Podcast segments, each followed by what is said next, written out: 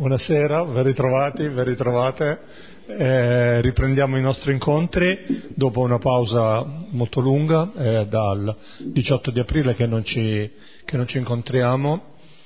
E questa sera, eh, come vedete, eh, Padre Beppe non c'è perché è andato a Selva, perché ehm, è mancato un caro amico della, della valle, un anziano amico della, del Capriolo e quindi oggi c'erano i funerali, quindi il padre Beppe è salito, è salito a Selva per questa occasione. E, e noi appunto eh, continuiamo eh, nel nostro itinerario del Vangelo di Giovanni ehm, rimanendo all'interno di questo capitolo 9 che stiamo, che stiamo commentando. Però appunto prima di eh, riprendere contatto con, eh, con, questo bellissimo testo eh, della, della, vicenda della, dell'uomo che da cieco eh, finalmente ci vede e può arrivare a riconoscere Gesù, eh, ci introduciamo con un salmo eh, il Salmo 121-120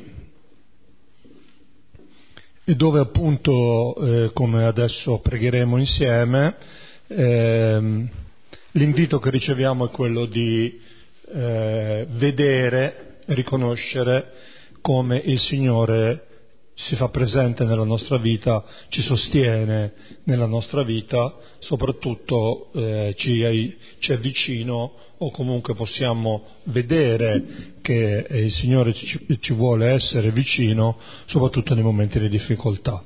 È uno dei salmi caratteristici della, eh, del cammino, dell'itinerario del pellegrinaggio verso Gerusalemme eh, e quindi uno dei salmi potremmo dire anche mh, così pensati, eh, frutto di una, di una fatica, no? di un, di, il, il, risultato di una, di una, consapevolezza di un cammino che è un cammino faticoso, che è quello del pellegrinare, dell'attraversare eh, luoghi sconosciuti eh, per arrivare eh, al Tempio di Gerusalemme, per giungere finalmente all'incontro con Dio. Il, uh, lo sguardo che si alza verso i monti indica proprio questo anelito, questa meta, a questo punto di arrivo. Lo preghiamo tutti insieme, è piuttosto breve e così possiamo introdurci appunto alla nostra lezione.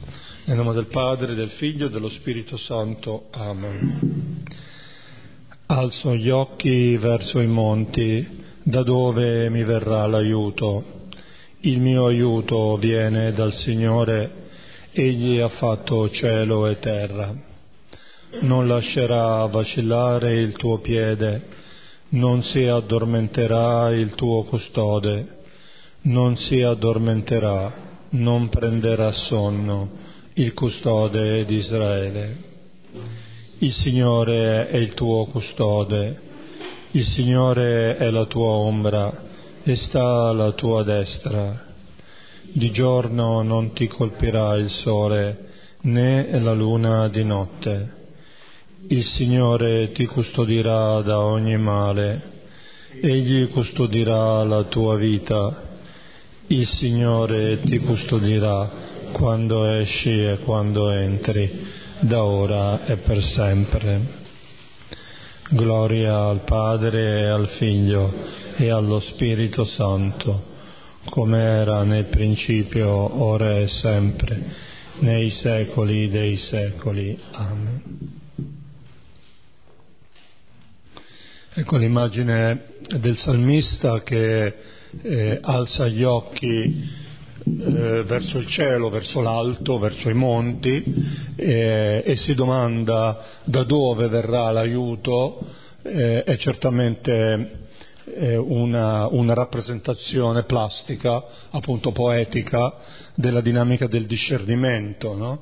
a chi fare riferimento quando hai bisogno di aiuto, dove devi guardare, eh, in che direzione eh, devi fare attenzione per riconoscere una, un, un qualche orientamento, una luce, un riferimento.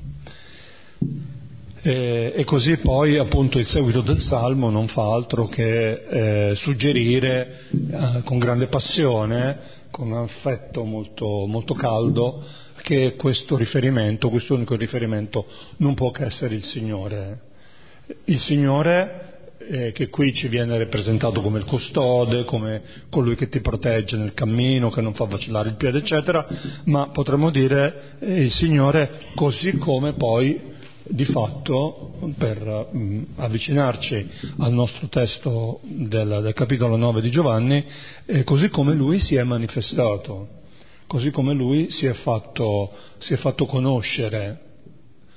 Eh, l'aiuto che cerchiamo non è, eh, diciamo così, eh, principalmente ciò che noi ci aspettiamo che Dio faccia, come pensiamo noi che Dio dovrebbe comportarsi, quale, quale via sarebbe meglio secondo noi che Dio seguisse, no?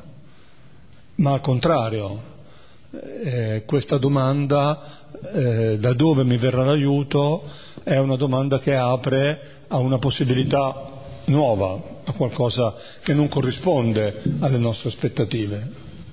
Eh, tante volte forse nella nostra vita anche noi abbiamo sperimentato quello che un filmetto americano di qualche anno fa ci presentava, no? di quello che diventava Dio per una settimana eh, e poi diceva, alla fine diceva no guarda Dio è meglio che lo fai tu perché io quando se faccio Dio faccio pasticci. Ecco, eh, alle volte noi abbiamo un po' questa pretesa, no? Dice beh in questa cosa se Dio si desse una mossa, insomma, ecco, no? eh, ecco. ecco e, invece, e, invece, no, l'esperienza che, sta, che, stiamo leggendo in questo capitolo 9 è esattamente eh, l'opposto, cioè è proprio, è proprio quello che eh, è una situazione per certi aspetti paradossale, perché quelli che credono di sapere si accorgono che non sanno e quelli che non sanno in realtà conoscono e quelli che erano ciechi vedono e quelli che pensano di vedere in realtà non vedono, no? Quindi appunto eh, dove andiamo a cercare l'aiuto? A chi facciamo riferimento quando abbiamo bisogno di aiuto? Ecco, ehm, entriamo quindi un pochino più direttamente nostra, nel nostro racconto. Questa sera leggeremo una decina di versetti quindi dal versetto 24 al versetto 34. Vi ricordo appunto che abbiamo già visto eh, tutta la prima parte appunto di questo capitolo, fino al versetto 24, e, e in questa prima parte abbiamo potuto eh, osservare diversi passaggi già.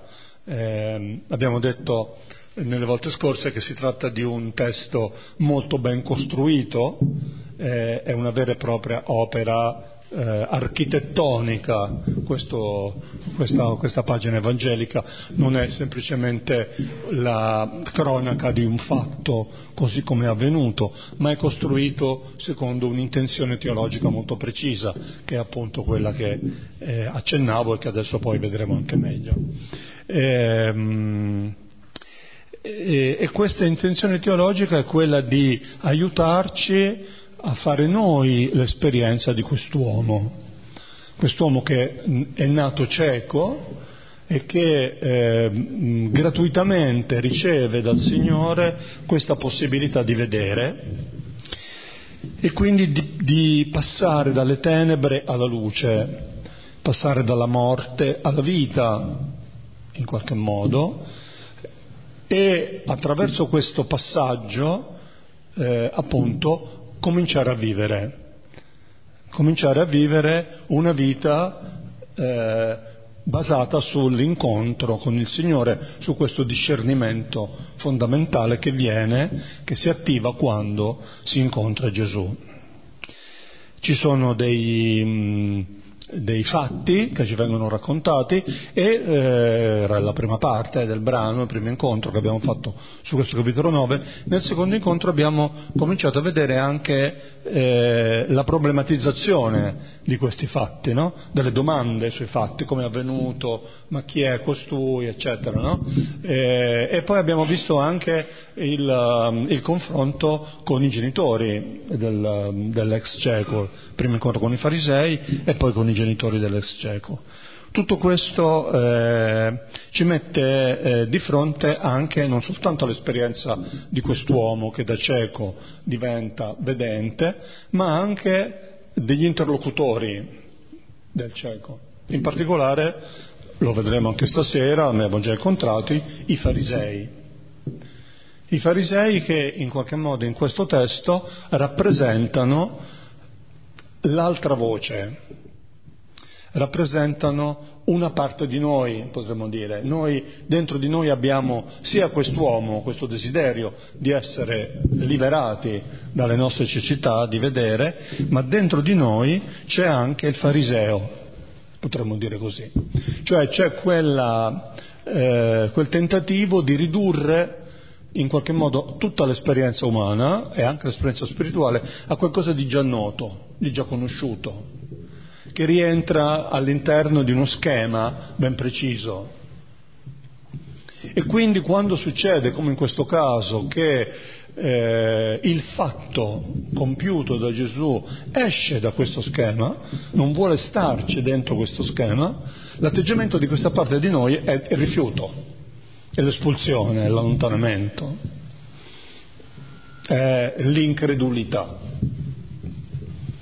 Ecco, l'interesse di questo racconto, tra i molti possibili, perché è un testo appunto che si può leggere a molti livelli, è proprio questo, no? Cioè di mettere in luce questa sorta di conflitto, di contrasto che c'è nel cuore di ciascuno di noi. Tra eh, una parte credente, tra il credente e il non credente che è in noi, no? Come alle volte si dice, come anche il cardinale Martini eh, ci insegnava. No? Il figlio con il fango della sua umanità ci illumina, ci fa venire alla luce della nostra realtà di figli. Quindi chiediamo di riconoscerci nel cieco e nel suo lento cammino di trasformazione, questo lento cammino che abbiamo anche visto eh, viene eh, interpretato anche come il cammino battesimale. Le difficoltà che incontra potremmo dire il fariseo che deve affrontare il, um, l'uomo, sono come le doglie di un parto. Lo fanno uscire, lo espellono dalle tenebre e lo portano a testimoniare la verità e a nascere come figlio. E questo ci insegna, eh, già qui con chiarezza, che il vero peccato è, credere, è credersi giusti, è credersi arrivati, sistemati. E la vera illuminazione è sapere di essere bisognosi, ciechi e, bis- e quindi accogliere la luce. Ecco, leggiamo allora questi, eh, questi, questa decina di versetti e poi eh, cominciamo il nostro commento. Allora dicevo 24-34. Allora chiamarono per la seconda volta l'uomo che era cieco e gli dissero, da gloria a Dio, noi sappiamo che quest'uomo è un peccatore. Quegli allora rispose, se è un peccatore non lo so, una cosa so, una sola cosa so. Essendo cieco, ora ci vedo. Dissero, gli dissero allora, che ti fece? Come ti aprì gli occhi? Rispose loro, già lo dissi e non ascoltaste, perché di nuovo volete ascoltare? Volete forse pure voi diventare suoi discepoli? Allora lo ingiuriarono e dissero, tu sei suo discepolo, tu sei discepolo di quello, noi siamo discepoli di Mosè, noi sappiamo che a Mosè ha parlato Dio, costui invece non sappiamo da dove è. Rispose l'uomo e disse loro, in questo infatti è lo straordinario, che voi non sapete da dove è, e aprì i miei occhi. Sappiamo che Dio non ascolta dai peccatori, ma se uno è timorato di Dio e fa la sua volontà, questi lo ascolta.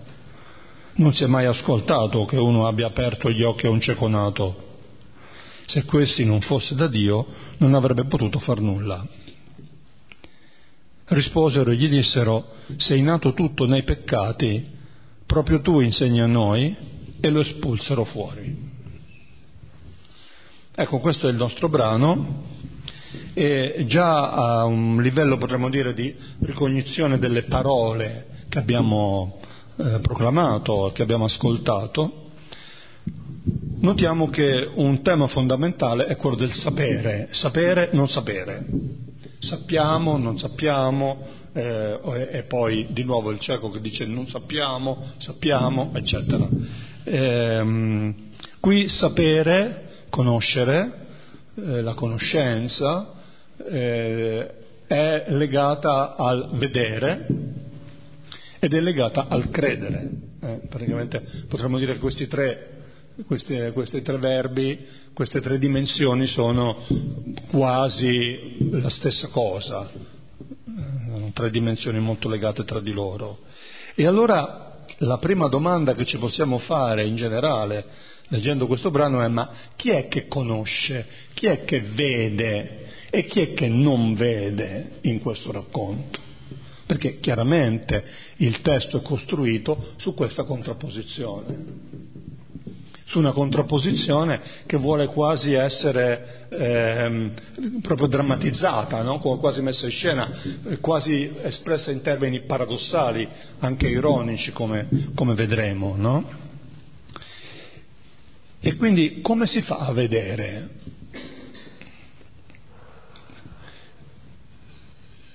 Chi è che vede realmente in questo racconto? No? E con che criteri che criteri usa per vedere? Con che criteri vede la realtà? In un certo senso potremmo dire che qui subito emergono già due grandi dimensioni, no? La dimensione del fariseo che guarda a partire dal passato, che legge il presente a partire dal passato e quindi rimane bloccato in una visione rigida perché vuole per forza che il presente assomigli al passato, diciamo così. E, e invece il, la presenza di quest'uomo, l'ex cieco, cioè colui che ora vede, in realtà, che invece parte dall'esperienza concreta è aperto a una possibilità. Perché? Perché ha fatto un'esperienza. Sono due atteggiamenti diversi, due modi diversi di vedere la realtà, di entrare in contatto con la realtà. E, ehm, che questo sia centrale per noi, o comunque molto importante per la nostra vita, eh, emerge da una semplice, se ci facciamo una semplice domanda, semplice, so, se ci facciamo una domanda, la domanda è la seguente, il meglio della tua vita dov'è? Dietro le spalle o davanti a te? Era ieri o è domani?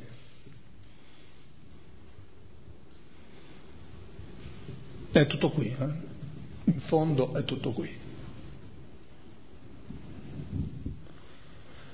E allora c'è quella specie di immagine così un po' quasi una piccola parabola se vogliamo, è abbastanza divertente per certi aspetti eh, che riguarda l'automobile. No? L'automobile ha un, un, un, uno specchietto piccolo per guardare dietro e un grande parabrezza per guardare avanti.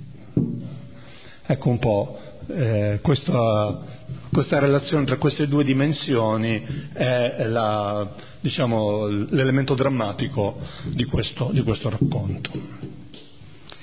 Sapere, il sapere di cui si parla qui potrebbe essere considerato un possesso, no? qualcosa di già noto che io possiedo e quindi gestisco e quindi in un certo senso il mio obiettivo è quello di riuscire a mettere ordine secondo il mio schema nel mio sapere, oppure il sapere del, dell'uomo che è un sapere aperto, un sapere che confina con la fiducia, che confina con la con la fede, con la possibilità.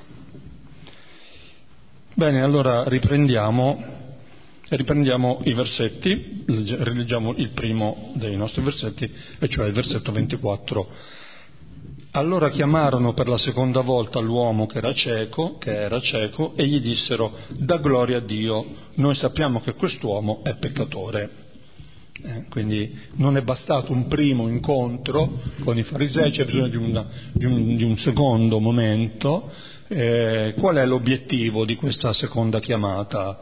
Eh, uno potrebbe pensare eh, si vuole conoscere meglio, approfondire la conoscenza, ma in realtà non è così. Ci accorgiamo che già solo il fatto stesso che il fariseo, diciamo così, i farisei lo richiamano, è soltanto un modo per riaffermare proprio, i propri pregiudizi, le proprie consapevolezze, lo, lo, abbiamo già detto, l'abbiamo anche visto già, no? ehm, e quindi mm, ecco, entrare in dialogo, ci sono molti modi di farlo. No? Eh, l'uomo che era cieco, era cieco, vuol dire che adesso non è più cieco, adesso ci vede. Anche qui appunto l'ironia giovannea che si insinua in questa, eh, in questa sottolineatura. No? E, ehm, e se lui è quello che ci vede, chi è che invece non ci vede? Chiaro che si contrappongono le due, le due parti, no? eh, questo, due, queste due figure, eh, il, l'uomo che adesso ci vede e i farisei, sono, non sono non son solo soltanto immagini di, eh, di, quello che noi siamo, cioè che riguardano il cuore di ciascuno di noi, abitato dall'uno e dall'altro, ma è anche eh, l'immagine di questa sorta di grande processo no? che abbiamo visto eh, caratterizzare un po' il, la narrazione del Vangelo di Giovanni e quindi eh, in un certo senso il cieco, l'ex cieco viene chiamato a giudizio da coloro che invece sono ciechi, no? È un processo paradossale in qualche modo. Da gloria a Dio. Eh, in realtà questo da gloria a Dio significa pensala come noi, no? Perché noi sappiamo come la pensa Dio. Vedete quello che, dicevamo, quello che dicevamo prima, perché noi sappiamo, abbiamo già deciso, abbiamo già tutti i nostri criteri di valutazione ehm, che sono irremov- irremovibili. Sappiamo che costui è un peccatore, ma in realtà queste persone questa parte di noi anche, vedono in modo parziale, a partire da una visione che si basa su ciò che non si vuole mettere in discussione, che è così e basta. E vi ricordate che il capitolo 8, quindi il capitolo precedente a questo del Vangelo di Giovanni, si apre con il famoso episodio dell'adultera, e vi ricordate la famosissima frase di Gesù che il peccatore si riconosce nel momento in cui accetta non che l'altro è peccatore, ma che lui è peccatore. No? Chi è senza peccato scagli la prima pietra. Chi può accusare qualcuno di essere peccatore senza a sua volta riconoscersi tale? E allora questo sapere dei farisei, ci accorgiamo, fa acqua da tutte le parti. Non funziona, non funziona. Manca dell'essenziale. È un doppio giudizio, ma è un doppio giudizio perverso, perché vogliono costringere l'uomo a smentire se stesso e a mettersi dalla loro parte contro colui che gli ha fatto del bene. Sono così ottusi nella loro posizione che addirittura non soltanto diciamo così, si allontanano da Gesù, ma addirittura vorrebbero quasi che il, l'uomo negasse quello che è successo alla sua vita, cioè che prima era cieco e che adesso ci, adesso ci vede. Lo vorrebbero loro alleato contro Gesù. Il Signore mette in discussione il modo di pensare e di, di relazionarsi con Dio, certamente, ma come vedete mette in discussione anche il nostro modo di relazionarci con gli altri, perché qui in qualche maniera si cerca un alleato nel male, un alleato nella negatività. In realtà ai farisei non interessa l'uomo, l'uomo che adesso ci vede, e neanche Gesù. Solo non vogliono perdere il controllo, vogliono restare fermi nella loro posizione, vogliono conservare il loro potere. Centrale in, questa, in questo primo versetto, in questo versetto 24, questo termine sappiamo, perché dice tutto il limite dei farisei, no? È un sapere che in realtà è appunto non sapere.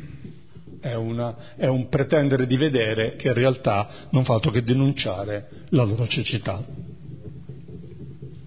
Versetto 25, 26. Quegli allora rispose, se è peccatore non lo so, una cosa sola so, essendo cieco ora ci vedo. E dissero allora, che ti fece? Come aprì i tuoi occhi? Molto bella questa risposta dell'uomo perché è una risposta aderente alla realtà.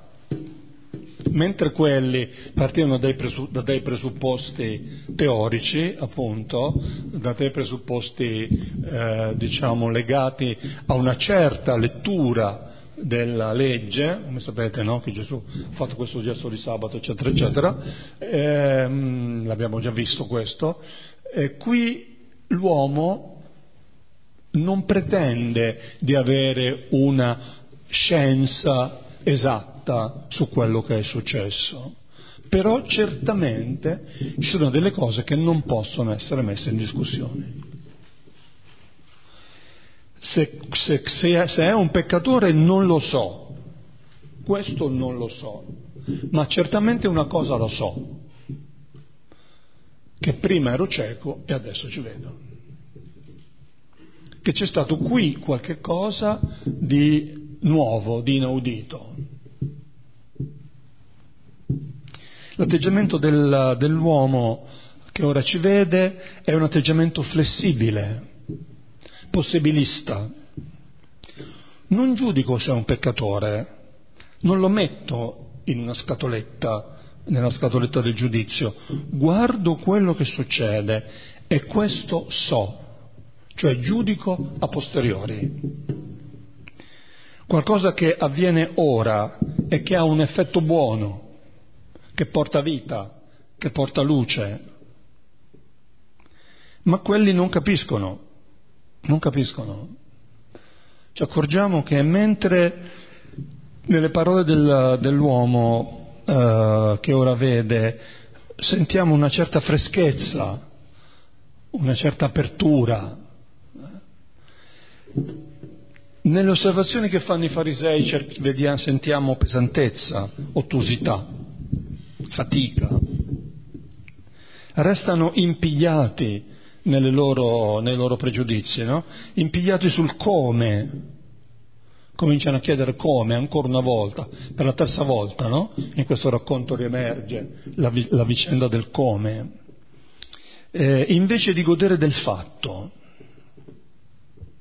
invece del, di godere di quello che possono, che possono anche loro condividere per il fatto che quest'uomo prima non ci vedeva e adesso ci vede.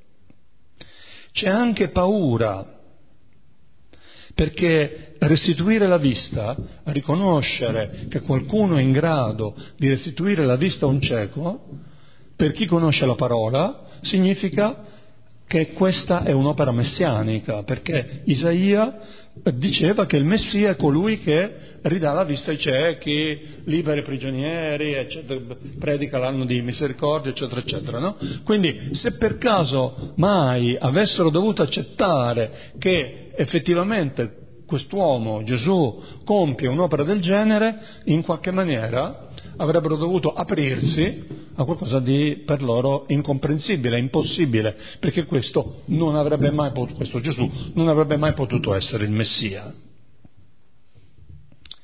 E ci accorgiamo che queste domande, nel versetto 26, che ti fece, come ti aprì gli occhi, sono delle domande eh, che non sono di vero interesse, non sono realmente eh, aperti, interessati alla, alla, alla situazione del, dell'uomo, no? ma al contrario sono domande che in qualche maniera sono retoriche perché loro sanno già la risposta, a parte, a parte il fatto che glielo, gliele ha già dette queste cose, no? le ha già dette nei versetti precedenti, ma, ma, non solo per questo motivo, ma perché sembra quasi che quello che loro ricercano è una, eh, una controposizione da parte dell'uomo in modo da poterlo eh, prendere in castagna e quindi riportare alle loro categorie. Qui ci potremmo anche chiedere come sono le domande che noi facciamo al Signore, per esempio, ma anche in certe relazioni. Facciamo alle volte delle domande cui noi sappiamo, non solo sappiamo già la risposta, ma eh, sono domande che eh, non fanno altro che diciamo, eh, esprimere la nostra presunzione di avere già sotto controllo tutta la situazione. Quindi facciamo una domanda perché l'altro è una specie di trappola questa domanda, perché l'altro ci caschi dentro. E io possa dire ho ragione, in qualche modo. Versetto 27. E eh, le, le, parole del, dell'uomo vanno esattamente in questa direzione. Rispose loro, già lo dissi e non ascoltaste. Perché di nuovo volete ascoltare? Volete forse pure voi diventare suoi discepoli? Ecco, questa seconda domanda del, dell'uomo, dell'ex cieco, è una domanda provocatoria. È chiaro che eh, tutto vorrebbero costoro tranne che diventare discepoli di Gesù, eh, ma i, perché in realtà i discepoli sono quelli che ascoltano e loro non hanno ascoltato, non hanno ascoltato non solo non hanno ascoltato nel senso che non hanno ascoltato le parole del cieco, ma non ne hanno ascoltato il senso, il significato. I discepoli sono quelli che, avendo ascoltato, capiscono e quindi possono cambiare. Qui ascoltare è come vedere. Passiamo dalla, dalla metafora della vista a quella dell'udito, che sono appunto anche in questo caso molto vicine, no? Significa essere disponibili al cambiamento, all'accoglienza di qualcosa che non si possiede del tutto, ma appunto questi farisei non ascoltano, non l'hanno ascoltato, questo è il segno che non ascoltano neanche Dio, a cui sembrerebbero in realtà così interessati a difendere i, le prerogative di Dio più insistono per metterlo in difficoltà, più gli offrono dall'altra parte occasione di dare testimonianza. Egli parla di ciò che ha vissuto, di ciò che ha visto. In realtà i farisei si interessano al fatto, come abbiamo già detto, solo per confermare la loro idea perché vorrebbero ricondurre l'uomo dentro le proprie regole rassicuranti. Non sono interessati alla gloria di Dio, ma sono interessati alla propria gloria, alla propria autoaffermazione. Vi ricordate, questo glielo aveva già detto anche Gesù esplicitamente nel capitolo 5, nel versetto 44, voi che prendete gloria gli uni dagli altri e non cercate la gloria di Dio, come potete capire queste cose? Sono, sono presi eh, del, nella, loro, eh, diciamo, nella loro stessa trappola. Versetti 28-29. Allora lo ingiuriarono e dissero, tu sei discepolo di quello noi siamo discepoli di Mosè, noi sappiamo, ritorna di nuovo, noi sappiamo che a Mosè ha parlato Dio, costui invece non sappiamo da dove è. Arrivano a ingiuriarlo, arrivano a dirgli parolacce. Perché? Cioè perché c'è bisogno di arrivare a questo punto? Eh, come mai si arriva a questa forma di violenza? E come mai l'uomo, con la sua esperienza di essere vedente, minaccia in qualche modo i farisei a tal punto che lo ingiuriano. Dov'è la minaccia? Forse eh, sta proprio nel fatto che si rendono conto di non avere in mano i criteri per valutare quello che è successo e che le loro categorie sono troppo strette, sono troppo limitate. Avrebbero, avrebbero, dovrebbero avere il coraggio di lasciare qualche cosa, ma questo vorrebbe dire perdere le proprie certezze rassicuranti. Pensate un po' al nostro mondo, no? Il nostro mondo è un mondo in cui ormai le certezze rassicuranti non ci sono più. Sono state lasciate, ma non è stata trovata una soluzione nuova, un'apertura, una possibilità. Semplicemente si lascia andare, semplicemente non ci sono più riferimenti. E questo crea un profondo senso di smarrimento, un profondo senso di angoscia e poi o si finisce appunto nella, una sorta di allontanamento da tutto, indifferenza generalizzata, oppure si va di nuovo ricercando punti di riferimento forti, si guarda al passato di nuovo. È interessante questa cosa, questo fenomeno, no? Perché lasciare eh, le proprie certezze non è così banale. Per poter lasciare c'è bisogno di qualcuno che ci aiuti, diciamo così, a transitare verso nuove possibilità. La testimonianza dell'uomo va un po' in questa direzione.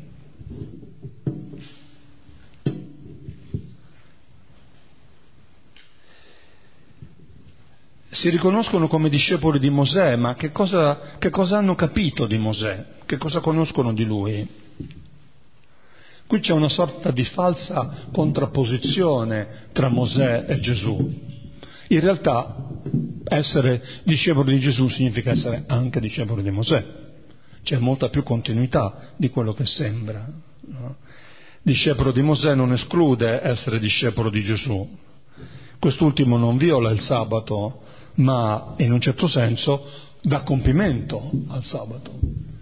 L'uomo non è per il sabato, il sabato è per l'uomo. La legge è perché l'uomo possa essere pienamente se stesso, cioè perché l'uomo da cieco possa diventare vedente. Mosè è stato lui stesso, per prima cosa, discepolo di Dio, era l'amico di Dio. Mosè che, ricordate, parlava con Dio bocca a bocca, un'immagine molto bella, molto forte. Ebbene Gesù che cosa vuole fare se non di ricondurci a lasciarci istruire da Dio? Quindi in realtà è proprio la stessa cosa essere discepoli di Mosè, essere discepoli di Gesù. E anche qui abbiamo una sorta di eh, ricorrenza, di confronto con quello che possiamo fare con il capitolo precedente, anche in questo caso dove i, discepoli, dove i farisei si distanziavano, si volevano distanziare da Gesù dicendo di essere loro i veri figli di Abramo, no? Vi ricordate nel capitolo precedente? Da questa posizione traggono una pretesa di una conoscenza che dovrebbe illuminarli, mentre in realtà li rende ciechi. E qui ritorna la questione dell'origine di Gesù. Sappiamo che Mosè, a Mosè ha parlato, ha parlato Dio, costui invece non sappiamo da dove viene. Il bisogno di controllare quest'uomo un po' pazzo che fa delle cose strane, che è Gesù, ma di cui noi non sappiamo da dove viene, non siamo in grado di controllarlo.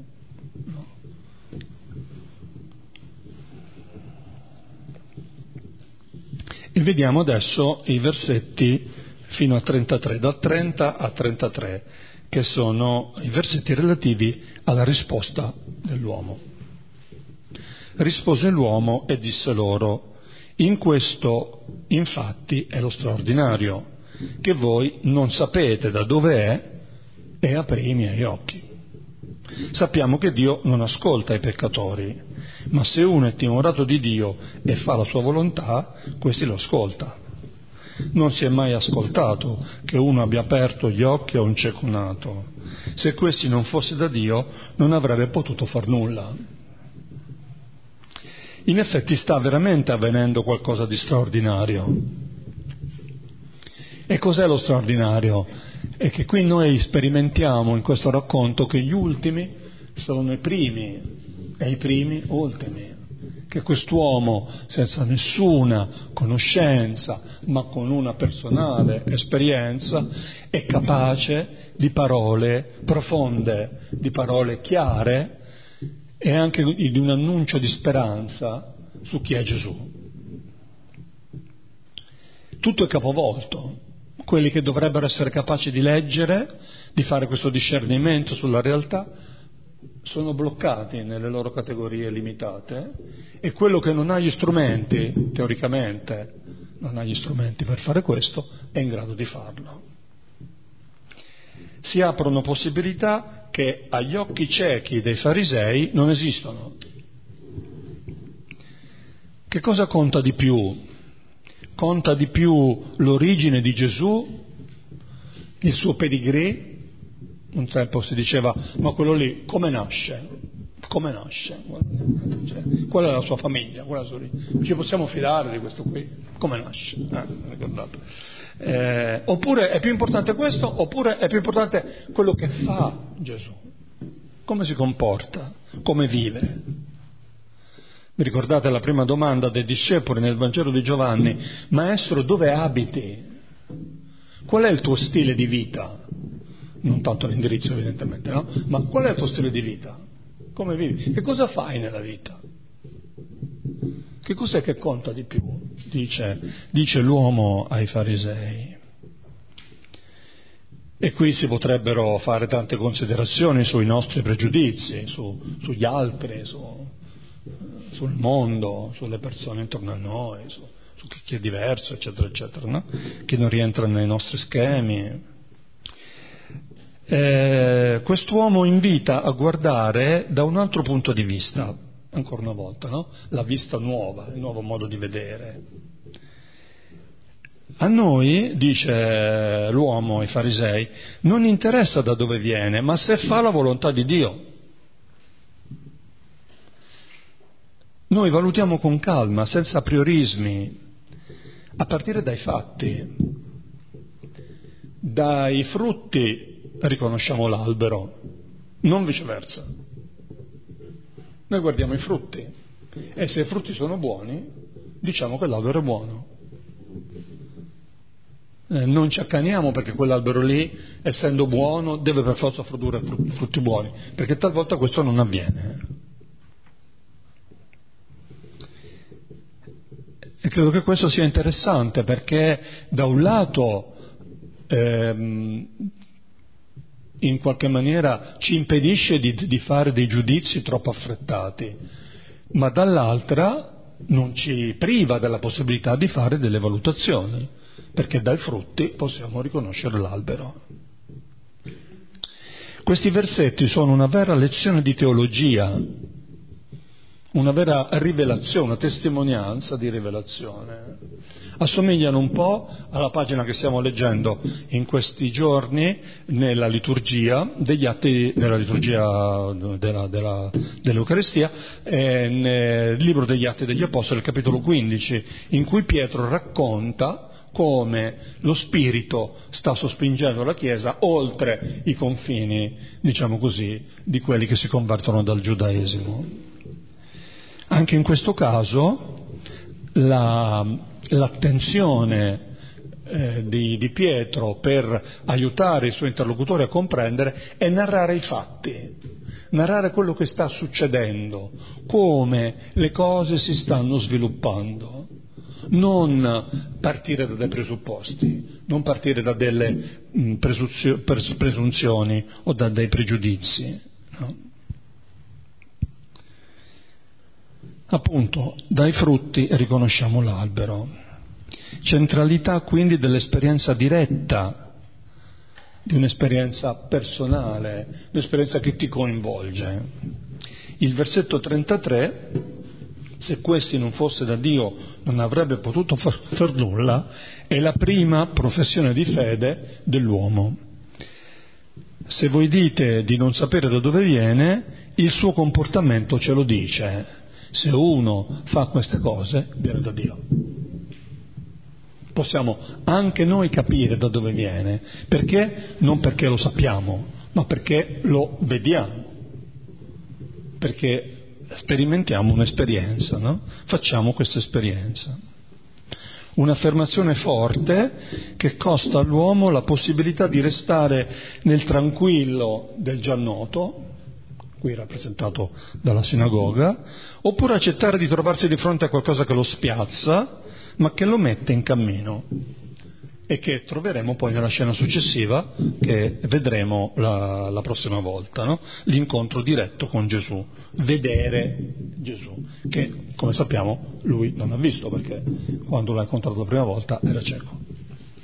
L'ultimo versetto di stasera, il versetto 34, quindi di fronte a questa affermazione forte, a questa presa di posizione da parte dell'uomo che eh, manifesta in qualche maniera in modo incontrovertibile come stanno le cose e la sua diciamo, adesione a questo modo di vedere, di leggere la realtà, ecco la risposta dei, dei farisei. Versetto 34, risposero e gli dissero, sei nato tutto nei peccati, proprio tu insegni a noi? E lo espulsero fuori. Vi ricordate come si era aperto il nostro testo? dà gloria a Dio, noi sappiamo che quest'uomo è un peccatore. E qui di nuovo tu sei nato tutto nei peccati. Vedete, eh, è una sorta di inclusione, potremmo dire, questa pericope, eh, in cui il riferimento è alla eh, ottusa, bloccata posizione dei farisei, no? che non sono disponibili a niente, ma appunto non solo non sono disponibili, ma pretendono di avere la loro posizione come la posizione giusta. No? Doppia esclusione, quindi hanno escluso Gesù perché è un peccatore, non può compiere miracoli, non è vero che questo è un miracolo, eh, espu- eh, espellono anche l'uomo dalla sinagoga, lo buttano fuori. No? Ma questa esclusione diventa un'accoglienza, cioè diventa per l'uomo la possibilità di essere partorito alla luce. No? Questa è un'immagine che, che Padre Silvano riproponeva nella lettura di questo, di questo brano, essere espulso fuori, un po' come il bambino che, è, che viene alla luce, che emerge dalle tenebre alla luce. Così anche l'esperienza metaforica appunto dell'uomo che da cieco eh, diventa vedente. No? E uscendo alla luce può incontrare Gesù. E questo sarà poi l'oggetto della nostra considerazione della prossima volta. Ecco, questo un po' un possibile commento di questi versetti, qualche minuto e poi se qualcuno vuole fare qualche risonanza.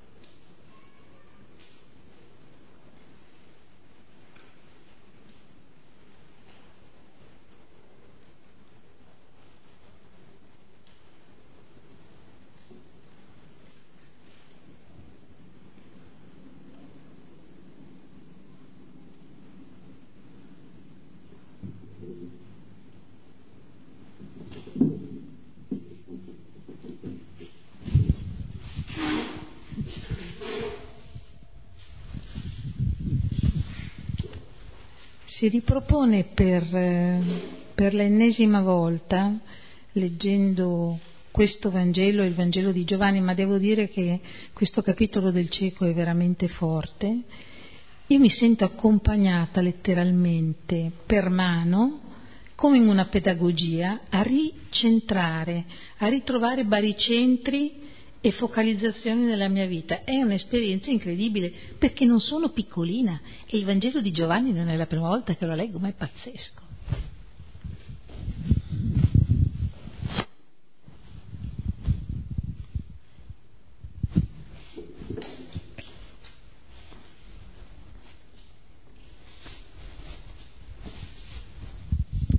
Ma devo dire che tu hai ben sottolineato questa dimensione della rigidità che hanno i farisei, no? nella difficoltà di eh, accettare di non possedere proprio i criteri per capire quello che è successo. Eh, però ehm, riflettendo sul personale penso che la difficoltà maggiore mia non sia tanto nella eh, sicurezza nel dare interpretazioni o eh, ma la difficoltà maggiore è proprio quando tu hai detto che la vera illuminazione la si, la si vive quando ci si scopre bisognosi. E quindi mi veniva da pensare che eh, veramente il Signore lo si incontra prima che in qualsiasi altra cosa nella vulnerabilità. E quindi tutta la nostra fatica non solo nel voler dare interpretazione alla realtà ma anche nel proteggerci, garantirci, assicurarci eh, che magari non è fatto come dire, contro qualcun altro, ma più per una questione di paura, in realtà è, che lo dicevamo anche l'altra volta, è forse la cosa che ci tiene più lontani dal Signore. Invece eh, di questo cieco mi colpisce questa accettazione del bisogno e la richiesta di aiuto.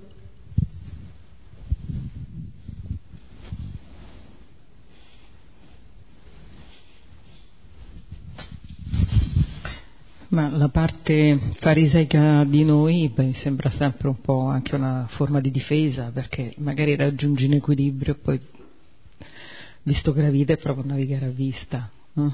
e quindi una ricerca continua di nuovi equilibri. Ehm, e riflettevo su come nel nostro tempo siamo tentati di andare dietro delle ideologie, no? Dei, di farci un'idea di, di, di real, della realtà, di, magari uh, all'interno della realtà che viviamo e di seguire quella, quando penso che mh, mai come in questo tempo dobbiamo continuamente cambiare ehm, la visione sulla realtà che, eh, che, viviamo e che ci circonda, avendo proprio orecchi e occhi aperti, perché al di là di quello che è l'apparire, secondo me ci sono cose molto oltre che possiamo osservare.